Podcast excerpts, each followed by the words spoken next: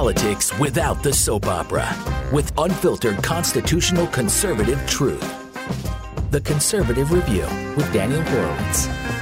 And welcome back, fellow American patriots and Paul Revere's, to the great Second American Revolution here at the Conservative Review podcast at Blaze Media.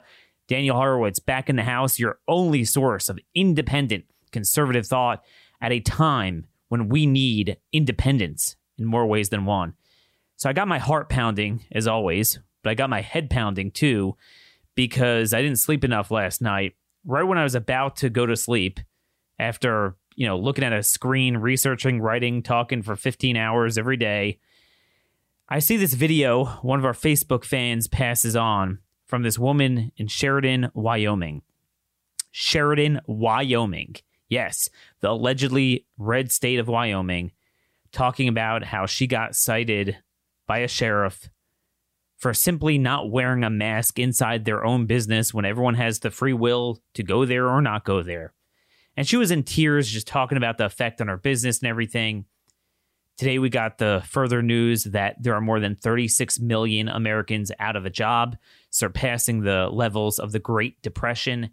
Things that we could have never fa- fathomed when the clock struck 12 a.m. on January 1st this year. Things we could have never fathomed in our lifetime the tyranny, the melees, the destruction, the dependency, the faulty, lying science, and now even arithmetic, the infringements of the basic tenets of the preamble of the Declaration of Independence. This is simply a battle of liberty versus lockdown. You know, Patrick Henry said, "Give me liberty or give me death."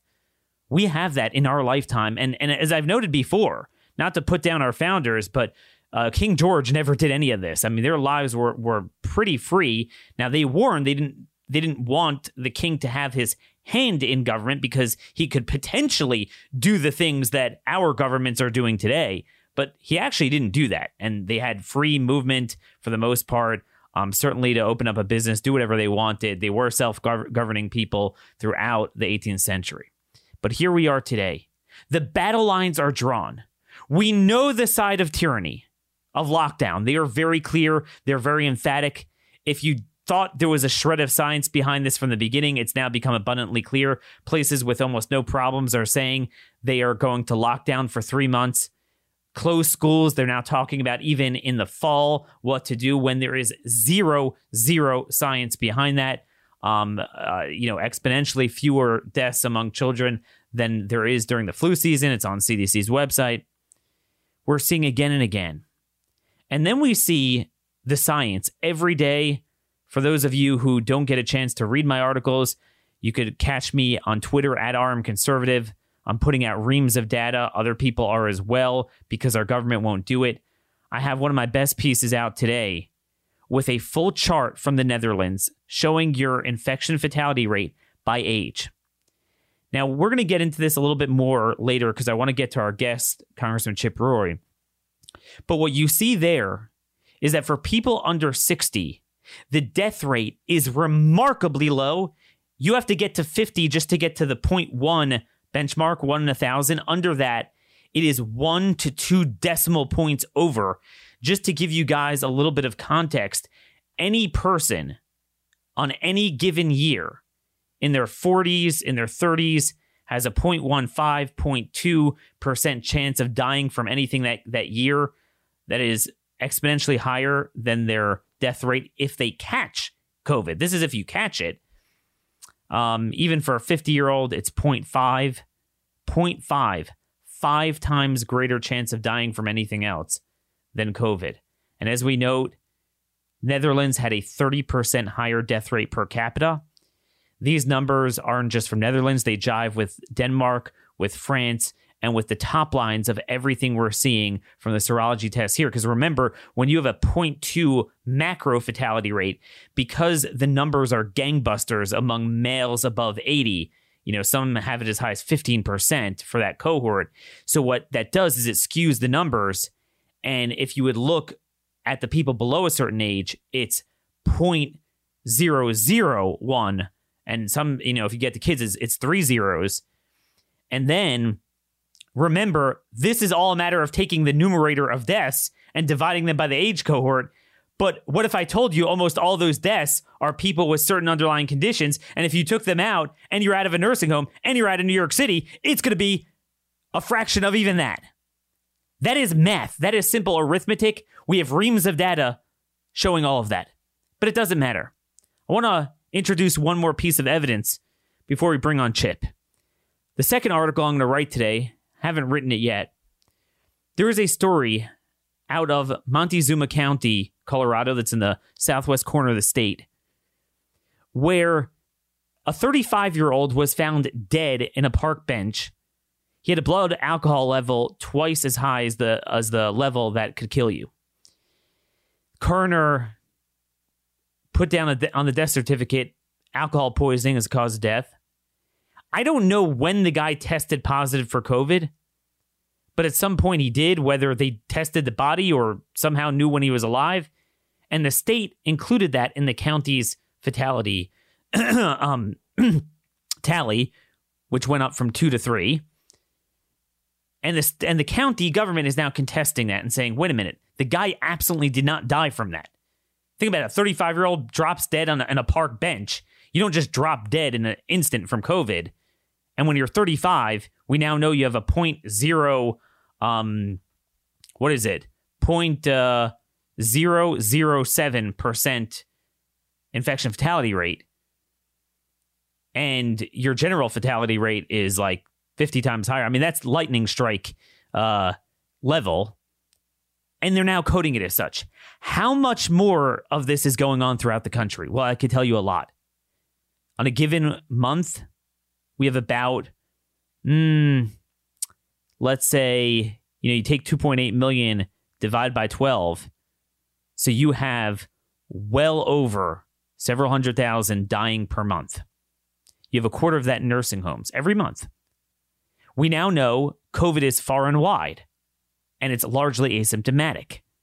And the death rate is much, much, much, much lower than the 3.4% the World Health Organization said, or the 8 to 10% they were scaring us with the known positive cases divided by the number of deaths.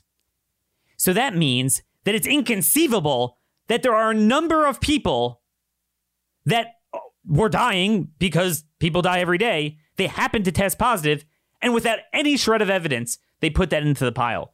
And now that we know that they need to justify this, we know this is going to go on more and more and more. Who is calling the balls and strikes? I don't know. But I don't want to sit and talk about this alone all day. So we're going to bring on Congressman Chip Roy. Everyone here knows him. He doesn't need an introduction. 21st District of Texas. He now has an uh, a movement out, Let America Open. Has a very nice video we're going to play in a moment. Hey, Chip, how you doing? well, Daniel, uh, after that uh, great monologue, I'm feeling pretty good because at least there's some people actually paying attention to the data, paying attention to what's really going on, and trying to do the right thing for our country and make sure that yeah, we protect those who need to be protected, but that we get busy living our lives because that's going to be what's going to actually uh, make us healthier and better. So thank you for all you're doing and trying to highlight these things. So Chip, in, in that vein, um, yesterday, I was putting out on Twitter. Other people have pointed this out during the H1N1 um, epidemic in 2009. Uh, Dr. Fauci was asked about what to do, and he said, "Look, you know, if you're sick, you stay home from school." But he said, "quote You can't isolate yourself from the west from, from the rest of the world during flu season."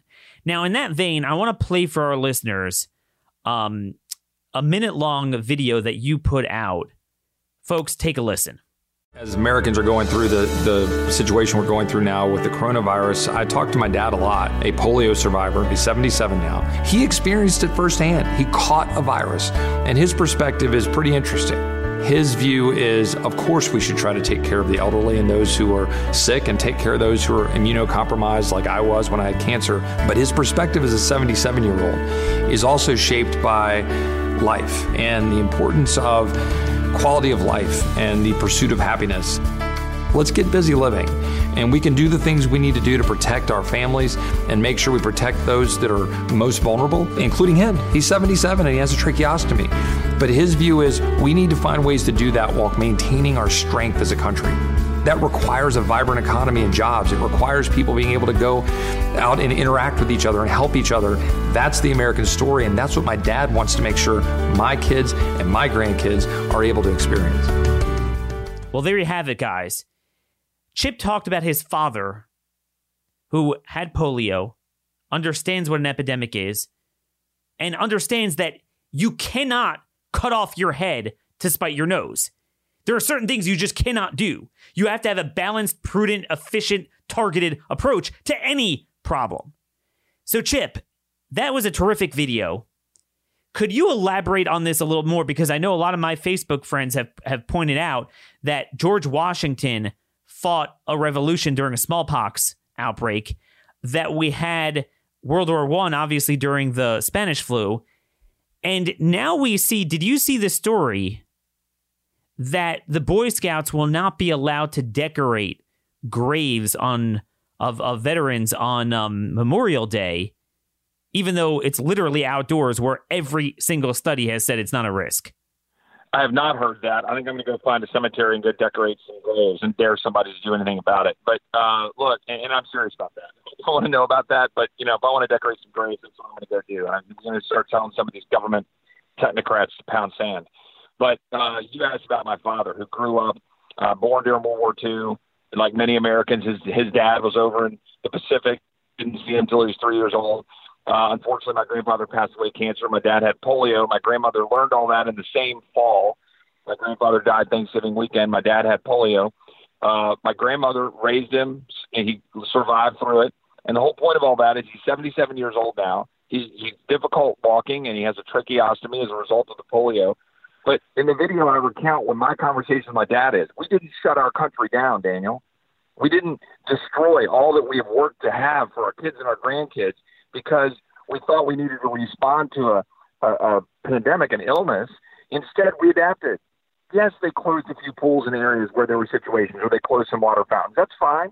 None of us right now, you, I, anyone who's concerned about this, wouldn't disagree with tweaking and changing how we adapt our nursing homes or our senior uh, living centers and assisted living facilities because we know that's a place where our elderly are getting targeted we're fine with even making changes to make sure we've got our PPE in place and the things that we need to be able to respond. But the idea that we should shut our lives down because Dr. Fauci gets up and gives some speech that changes every single week and ebbs and flows and winds, and we should destroy the very country that we inherited from our grandparents who sacrificed to give it to us through the Great Depression, through all of the hardships of World War One, World War Two, and as I said, my dad in the polio pandemic this is something that is completely anti-American. It is not in our bloodstream to do this. Yet, for some reason, we're allowing some of these local leaders, these local petty tyrants, and frankly, some of our national leaders, to define an agenda of fear, to define us as a nation that walks away from the challenge instead of addressing the challenge head on, and finding our way to make sure we take care of the vulnerable, and then get busy living our lives. And then, as you know, and the data you're pointing out, the data is showing that we could live our lives pretty close to normally from age zero to 65 and have no real significant consequences that, that, that the data indicate uh, beyond normal virus season. And this is just something that we have to figure out how to navigate through without destroying our country in the process. And the last point I'll make that, that, we're, that I'm trying to get at in, in the video and otherwise is the importance of living, importance of life the importance of my 77 year old father, my 71 year old mother, seeing my grandson play Little League, seeing my daughter in a swim meet, going and celebrating Easter with us. That's life. That's living. And we should get busy living, Daniel. Very well said. And, um, you know, I want to move to Texas.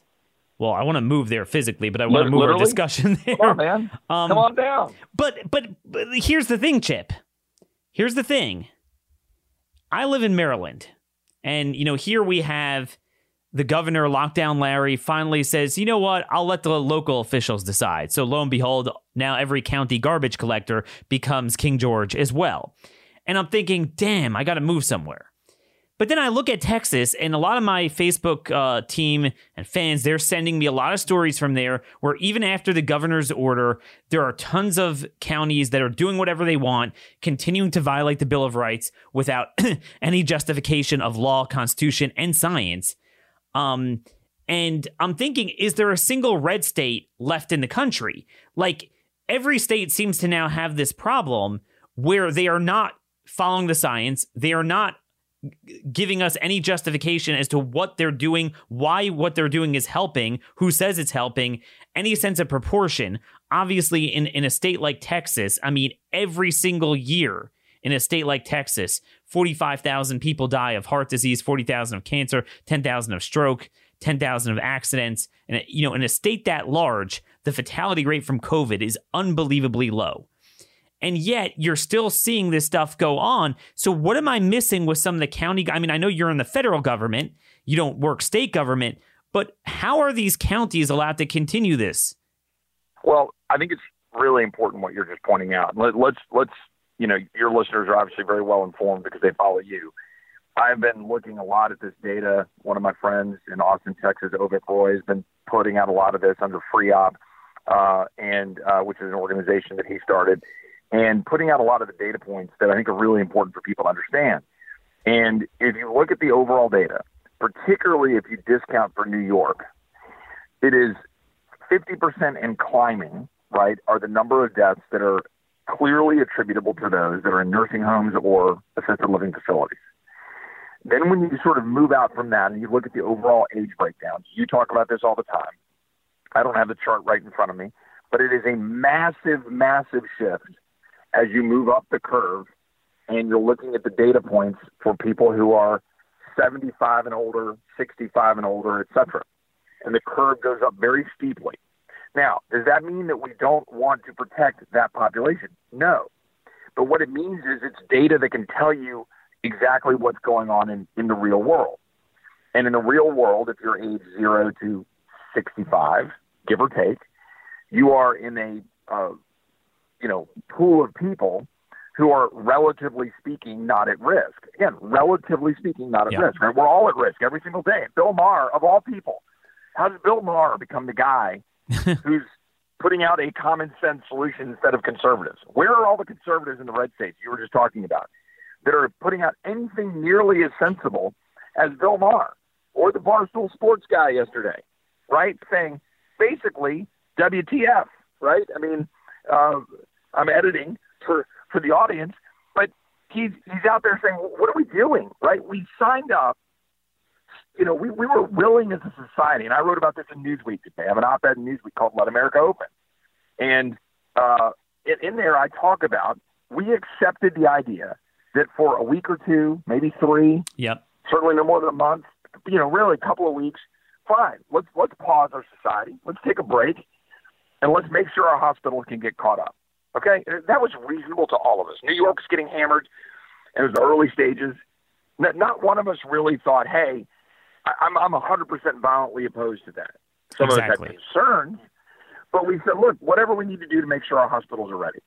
But this curve flattening, quote unquote, has now become the big, the biggest virtue signaling religion of its own, while the left is seeking to completely decimate freedom in the United States. Don't kid yourself that this is what is going on. It is a targeted effort to destroy the oil and gas industry, to change the, the, the way we do things. I've seen more tweets and social media now coming from the left saying, well, let's rebuild smarter. Let's rebuild uh, the, the right way. Well, you know what the right way is? Whatever these central planners who want to tell you how to live your life, that's the right way in their mind.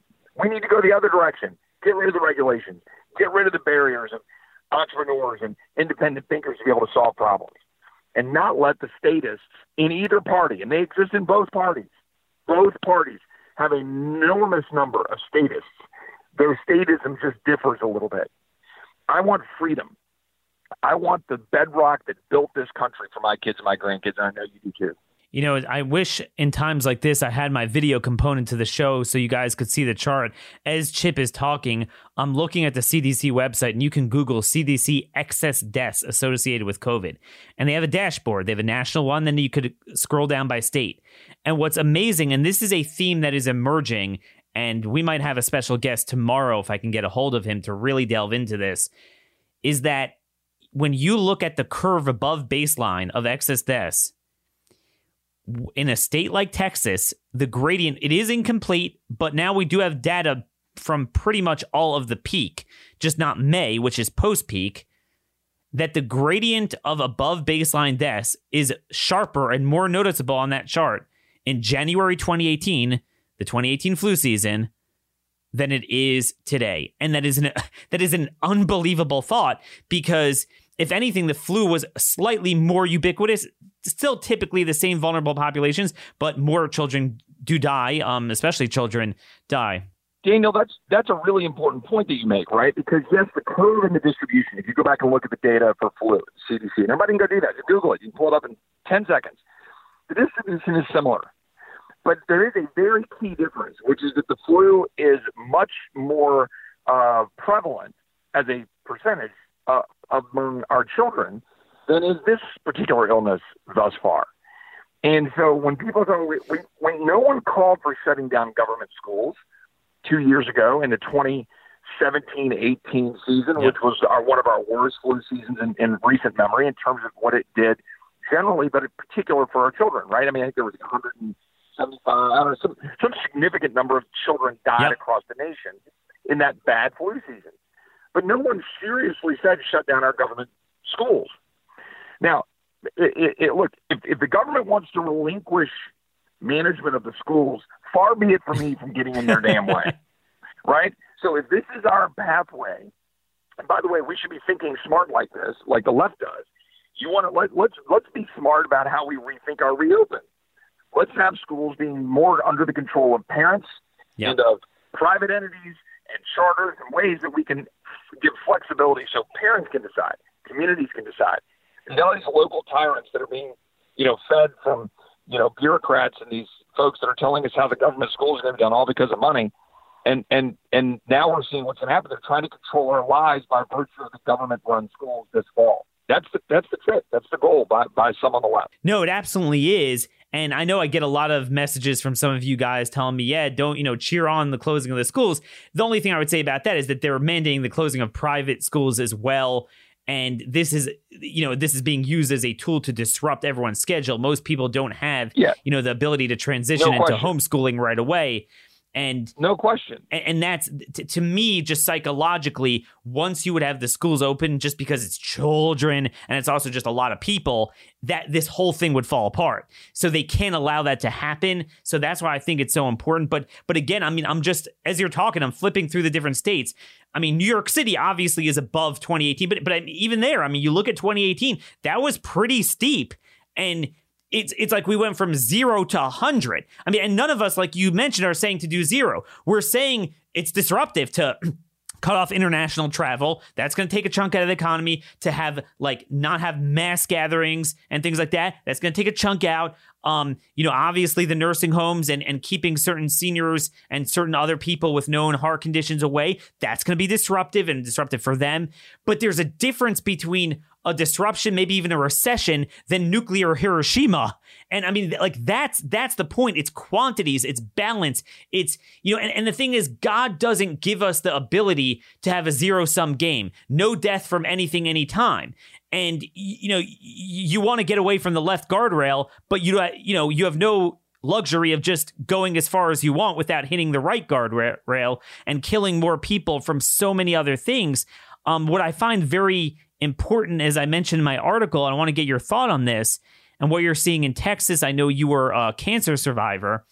Is that you know how many Americans know the charts I put out? No, nobody. You, you would think, and I, I thought this even till a few weeks ago. Like I just had a baby. Oh my God, the baby's gonna get COVID and die, right? I mean, people think I, I know grandparents, you know, uh, they, they, don't want to get near the kid. And I'm like, oh, you, oh, you mean you think that the baby could transmit to you? Like, you know, the truth is the evidence is not like that. And I'm already at second base. No, they think they're gonna kill the baby. Um, they think like everyone has a 50% fatality rate. And the reason part of why it's so important for people to know that it's 0.001 for most people, for uh, you know, people with certain conditions, certain age, it could be a few percent as high as a few percent. But the reason people need to know that is because if you are having a heart attack, if you're having a stroke, if you have certain conditions of cancer, you need to realize that not treating that is more likely to lead to death than even in your circumstance um, dying from COVID. That is very important for people to know that. Yeah, let's let's have some real talk. I was talking to uh, the heads of a local regional, very good hospital in the district I represent in Central Texas, and I was told a story of a woman who called in to EMS with severe chest pain, and EMS wanted to come check her out, and she said, "I don't want you to come because I'm afraid I'll get the virus." This is what we've done to our country. A woman is in severe distress with severe chest pains, and we have frightened her so much that she didn't want to get checked out by medical personnel for something that was a clear life threatening moment for something that has a one in you know hundreds of thousands or whatever chance and we're this is this is the kind of psychological impact right now it's not just her we're psychologically destroying our country right so I, mean, I, I hear all of these people who pop up talking federalism I've written a book on federalism, right? I've worked on federalism my whole life, Daniel. I believe in it. But I hear these people preach it like, well, let all the states figure all this out. Okay. But when your national leaders are standing up and screaming at the top of their lungs about how dangerous this is that people are going to die, what do you think people are going to do? Yep. When they turn on the TV and they see the head of NIH who's up there talking about this stuff, what do you think they're going to do? And this is what I think is so concerning. And this is why I started Let America Open. This is why I created LetAmericaOpen.com to create a place a central place to start pulling data together, to give people a place to learn about some of the stuff you're talking about. We cite to your charts and to other people that are putting good information out there. I, I said my friend Avik in Austin, and putting out the data that people can see the real story. That yes, we need to figure out how to protect people from a very bad virus. It is it is a terrible virus for the people it afflicts, and it, we've got to fight it. But we want to lay out the second order impacts of this on people. The cancer screenings that aren't occurring. The woman that right now is going to find out she has stage four breast cancer when she finally gets her screening in a month, instead of two months ago finding out she had stage two breast cancer and could yeah. have a better chance of fighting it. Why the hell are we doing that to people? It makes absolutely no sense and it makes me angry. And if anybody wants to say, oh, well, they're just getting all angry, but yes, I'm getting angry about what we're doing through government policies and fear to harm real people. People go running around talking about you don't care about people's lives, you want people to die. Right. I sit around every morning waking up, scheming, figuring out how to make more people die from freaking coronavirus. I mean, it makes absolutely no sense. And by the way, you didn't have a baby, your lovely wife did. Oh, believe me, when you sit there helplessly looking at the pain, you're like, you're kind of like gallivanting around the labor and delivery room. You don't know what to do with yourself. But, you know, you, you, you just remind me of a tragic story we had up at theblaze.com that a mother who died um, during childbirth from a treatable condition that went undiagnosed due to the restrictions on her, her visit, her, um, regular checkups with the OBG. And, you know, of all places, this group yesterday, funded by Hopkins and the and the um, Gates Foundation, the two biggest purveyors of panic porn, they put out a whole thing of hundreds of thousands of of maternal um, you know, parent, parents or women giving birth and children are going to die from this. From and, and they didn't express it our way, but what they clearly were saying was from all of the shutdown. I mean, it wasn't from the virus. That's what they were talking about.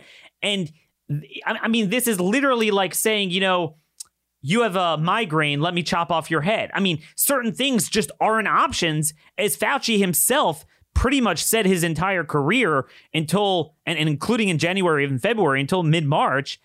And it's just out of control. So it's the lives cost. But now I want to move on to the con. Yeah, uh, just before the economy. No, no, no, no yeah. go ahead, Dana. Go ahead. Just, just to move on to the economy because I know you got to run.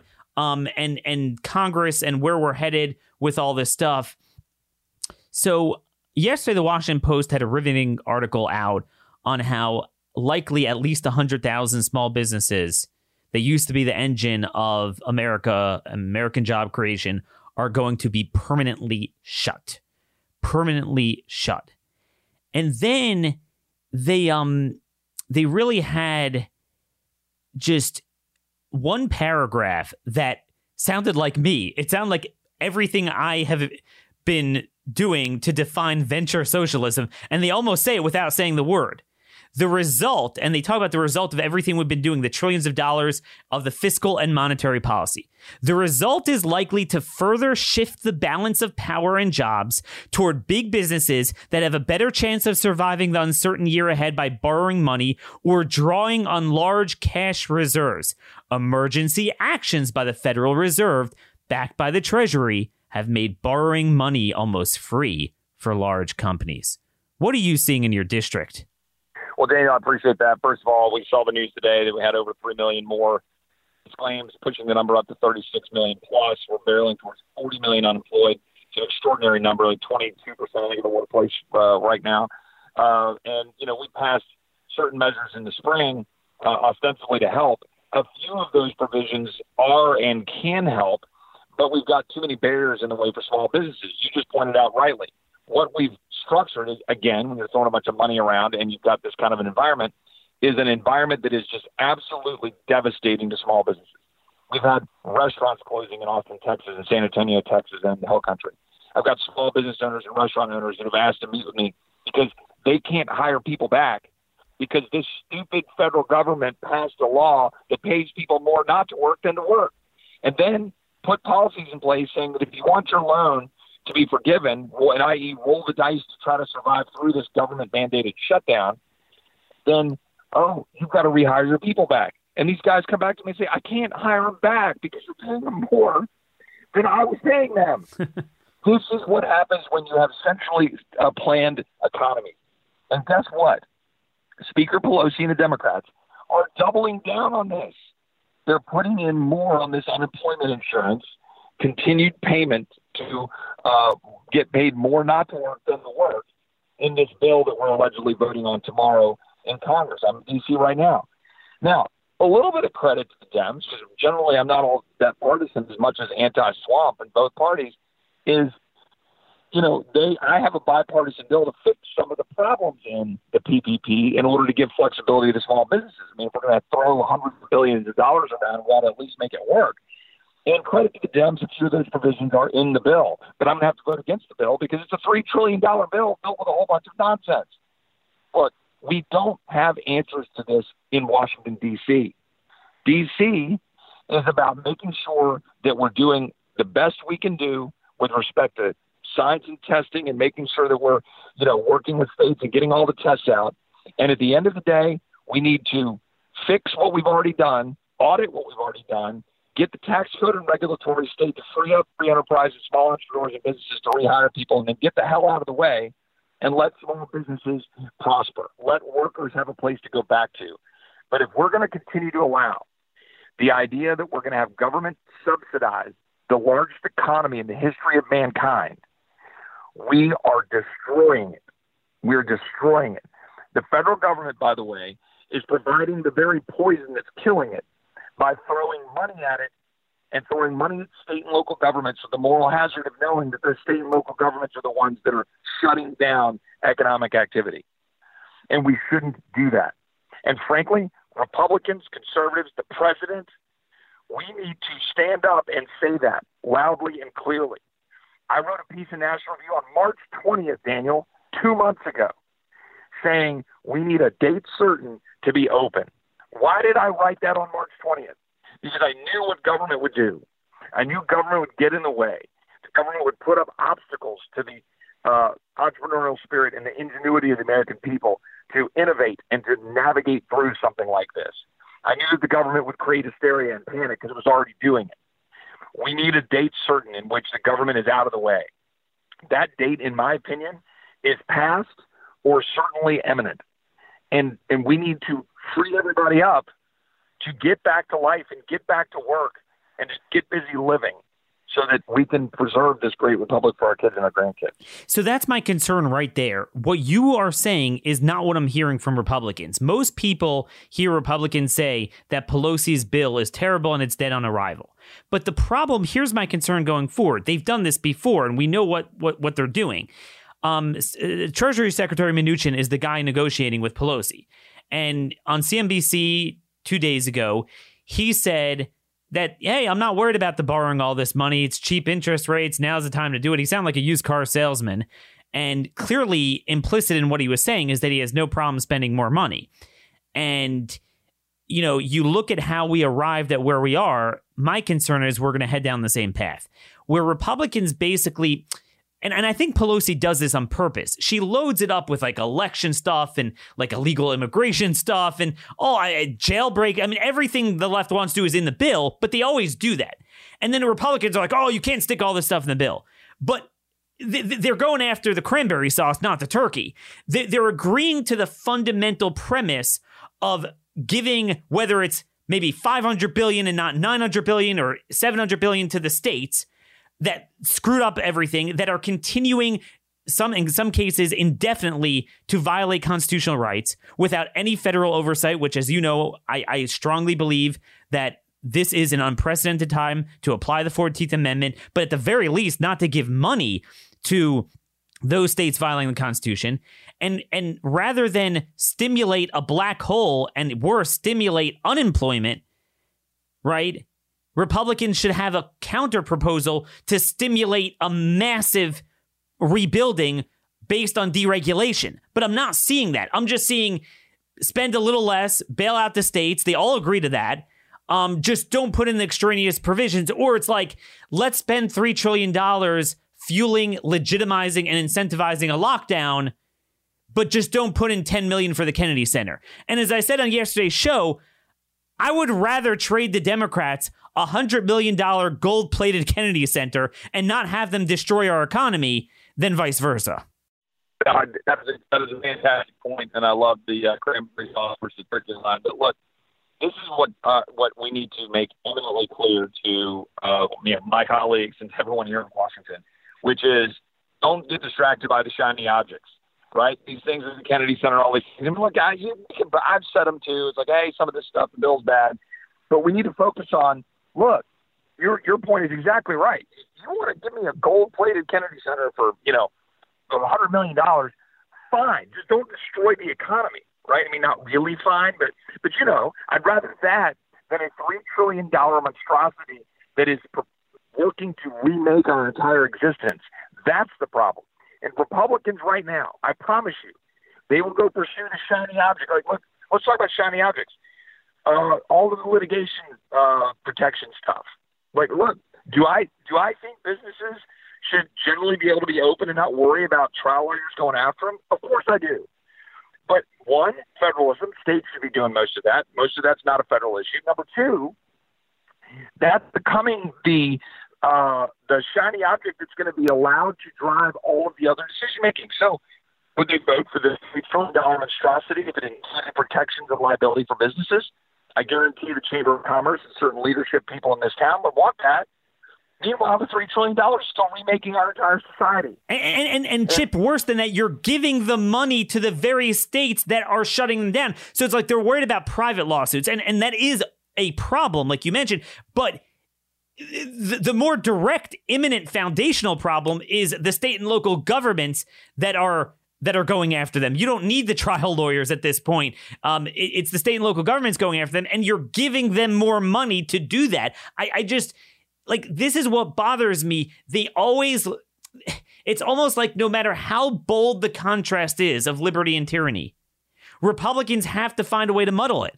No, and you're you're right, Daniel. And and look, uh, it's for bringing this kind of to a head. Uh, the reason that I started LetAmericaOpen.com, the reason I put out the ad that I put out, the reason that I wrote the op the Newsweek that I wrote out that I wrote was to try to get people focusing on the actual issue. Like one, we can open, we can open safely, and we can find a way to protect our seniors and our most vulnerable. We should do that as soon as possible. We need to restore confidence in this country. The second point is Republicans, let's just take that away. Conservatives, we need to stand up and we need to demand what we think is the right path forward. And the right path forward is getting rid of the regulations that are in the way. We've already been seeing we sweep aside a bunch of regulations. Uh, we should keep those swept aside. I've got a bill to do that. We should fix the PPP because it's not doing what it should do for the dollars already spent, and we should audit all that money. I've got a bill to fix the PPP, and it's actually bipartisan of all things. We should fix the tax code to provide incentives for people to get back going and get back to work. And then we need to have a full conversation about civil liberties and revealing what our governments are allowed to do or not do in directly impacting the American people. Have that conversation, get government out of the way. This is where conservatives need to be. Now we can fine tune that. We need to we can, we can make it a little better. We can have certain bills, but that's where we need to be. We don't need to be playing the game of three trillion versus two trillion or this for that in order to create a, a government that is too big. But look, I got to go go do some other stuff here to go fight for liberty. But Daniel, keep up the fight. I really appreciate it. I appreciate all your listeners. Uh, LetAmericaOpen.com. Let's all work hard together to to do that. Let's save this country for our kids and our grandkids. There you have it, folks. Chip Roy, Congressman, Texas 21, letamericaopen.com. And folks, I also want you guys to go to chiproy.com, C H I P R O Y. Um, and you know what to do. Chip obviously wasn't going to ask for that. He asked you guys to go to Let America Open because he's more concerned about a cause. But if we want him back in Congress, remember, Republicans are going to get crushed because they're doing the worst of all worlds. Chip is now in a competitive district. You got Wendy Davis with just tons of money. Chip barely has any money because the industries won't touch him because of his views. And, you know, it's a good thing, but we got to kick in for him. So that was Chip Roy. Um, man, there's a lot I didn't get to. There's so much going on on the fascism front, on the jailbreak front. Someone just sent me this message and I put it out on Twitter. This guy who was caught molesting um, a mentally disabled woman and all sorts of horrific sexual pornographic things the guy has done in public, and he was let go in California thanks to concern of catching COVID. Um, so that's going on as well. But yeah, I mean, make sure you check out my article about the one chart that exposes this whole thing as a lie.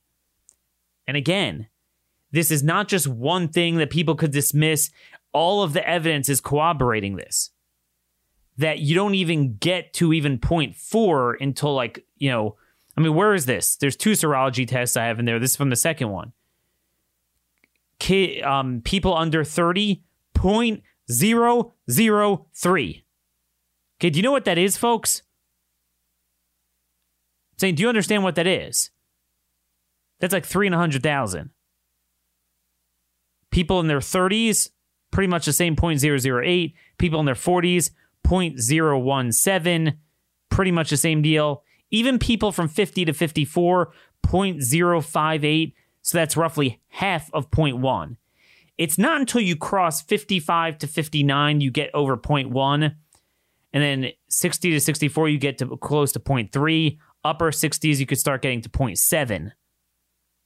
And even then, again, it, it's really dependent. I mean, if you're in your upper 60s, you've got a lot of heart problems. That's different from one that doesn't. That's going to be remarkably lower than that. Remember, the way you calculate this, to be very clear, is the problem is we don't have a denominator. We know this has spread far and wide asymptomatically, according to the Dutch serology. Um, anywhere from 90 to 98% in a given group of people are mild or asymptomatic. So, you know, that's including both mildly symptomatic and asymptomatic. So, you have to do random sampling and you do enough of it and you do it large enough consistently enough, you get an idea of how many people have it. Okay? And if you really did, you would get the denominator. Now, so that now you know how many people in each each age group got or likely got the virus. Okay, then you just take the death numbers by age and you divide it. But the problem with that is, and that's what these numbers are, but it's really lower than that for a targeted stratified risk assessment where you want to, you know, protect those that are vulnerable while letting those who aren't vulnerable go out because almost all of those deaths, especially when you get under under 55, they're they're, they're people, I mean, even over 55, but again, you know, more people over that age do have the conditions anyway. But what I'm saying is they have those conditions. So if eh, you know, if you're someone, you know, let's say we're saying, all right, you're 50 to 54, it's half of 0.1 is your rate. But that's simply taking the deaths of people 50 to 54 who almost to a person had heart or diabetes or pulmonary conditions. Let's say you don't, it's it's it's like being struck by lightning. That that's the point here. That's the point. Remember when you see these surveys point 1, point 2, point 3 death rate, which is in itself much lower than the 3.4 of the World Health Organization. Or some of these, like Spain, they came out one yesterday was even over one. So a couple things you have to remember. Number one, half of all deaths are in nursing homes. In, in Spain, it's actually close to 60%, which is why the number is so high. Take out the nursing homes. Nothing else, just nursing homes. Then come back to me with the numerator and denominator. What does that look like? It's going to be less than half of that. But then also, remember it's it's very heterogeneous. It's very lopsided. Extremely lopsided. It's not uniform. So top line numbers are meaningless. Like for example, a French study a French study had very similar numbers to the Netherlands one, just came out yesterday, for those under like 55. But the top line, rather than being like 0.2, was 0.7. It was higher. But then I looked and I saw they actually divided up not just by age, but by gender. And what's interesting is like below 50, there's almost no gender gap. It starts increasing, really goes up after 70, and then it goes gangbusters after 80. They had like females over 50, over 80, um, it's like a 5% death rate. And then males, it had 17.5%. So something is either funny with that. I mean, it, some of it is true, but you know, so that skewed the entire thing. So, so even the top line numbers of serology tests are meaningless at this point. There is no way our government does not have a sampling. They, they, they did about 4,000 there in Denmark, in, in uh, Netherlands. Now we are about, gosh, I don't know what, um, 15 times bigger than them. So let's say you do at least 50,000. We should have a chart put out broken down by age and certain health status. There is no way they don't have that data. The problem is they can't put that out because people would be utterly shocked as to what we did to ourselves for such a risk, even if those policies would have helped given the collateral damage, much less that we have proven over and over and over again that this has been here since December at least. And the ship sailed and it spread so much asymptomatically. We all we did was lock down people indoors and destroyed their vitamin D deficient their vi- vitamin D um, levels, which by the way is a huge risk factor for COVID itself, and killed more people. Not to mention all the articles on stroke, cancer, heart. And again, that's the big difference. I look, if I didn't do what I do for a living, even even if I did politics and current events, but I focused on what I typically do, the courts and immigration and, and spending and different things, and I didn't study this carefully, I would have also thought that the risks are much higher. Anyone would have, based on what they're saying. It's just simply not true. It's a very known population, but that population is almost all retired. And a massive number are in nursing homes.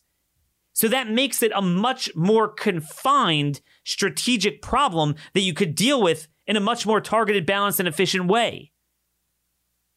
This is the main point. This is the central point that's not being put out.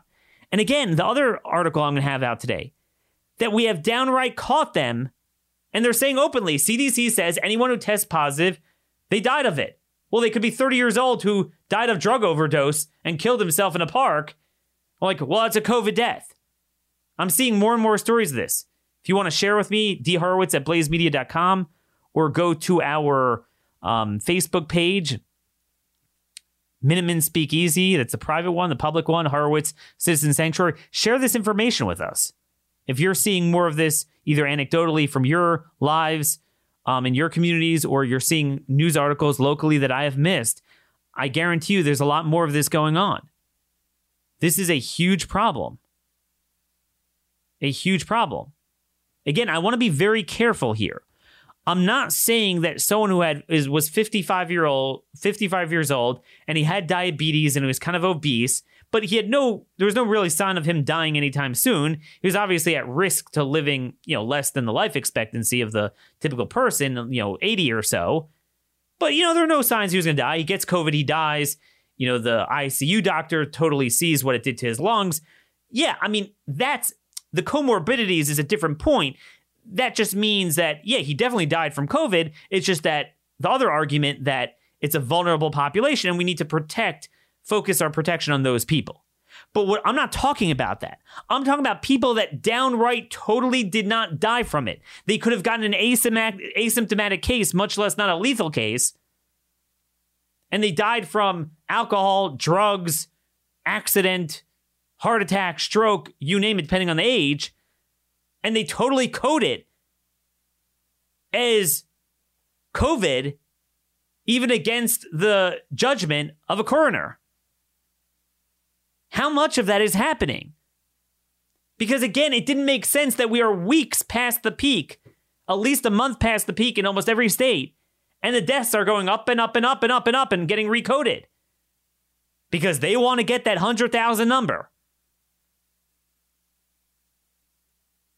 And according to the Washington Post, this is what Deborah Birx said in a meeting. Now, it's off the record, anonymous sourcing, but it's not like we're reinventing the wheel here because she was the one who actually let the cat out of the bag originally publicly and said that.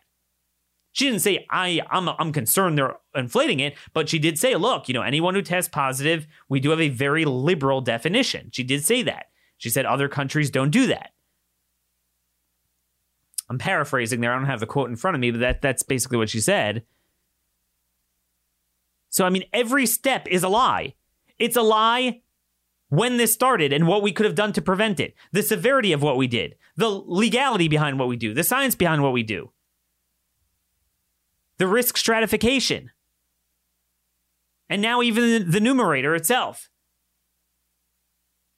When you have every blue politician and, and a number of Republicans going along with it saying that we're going to do this indefinitely, we're going to contact trace you, we're going to you know, even schools in, in the fall, there's questions. You know that's no longer being governed by science and fact, and you know that they will do everything in their power to manipulate the data to achieve the results they want. This is why we need to put out the truth, and this is why I need you guys to help keep the lights out. Lights on, not out, lights on. This is our last day at Blaze TV running our $30 off special, promo code Daniel go to CRTV, sorry, blazetv.com forward slash CR, promo code Daniel.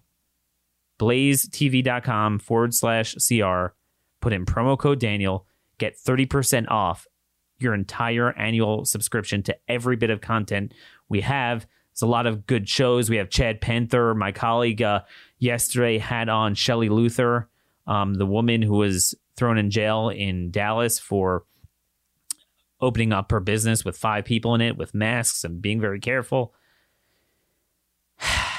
I can't believe this is happening, but we're in an information war. There's so much going on. I don't even have enough to catch up on and read, much less disseminate. But this is why I need you guys as my force multiplier, my troops. So, again, sign up for our public and private pages. Minutemen Speakeasy and Horowitz Citizen Sanctuary help contribute. Um, a lot of you guys are really putting out solid stuff. I'm getting a lot of good information. Some of these stories I got from you guys as well that I wouldn't have seen otherwise.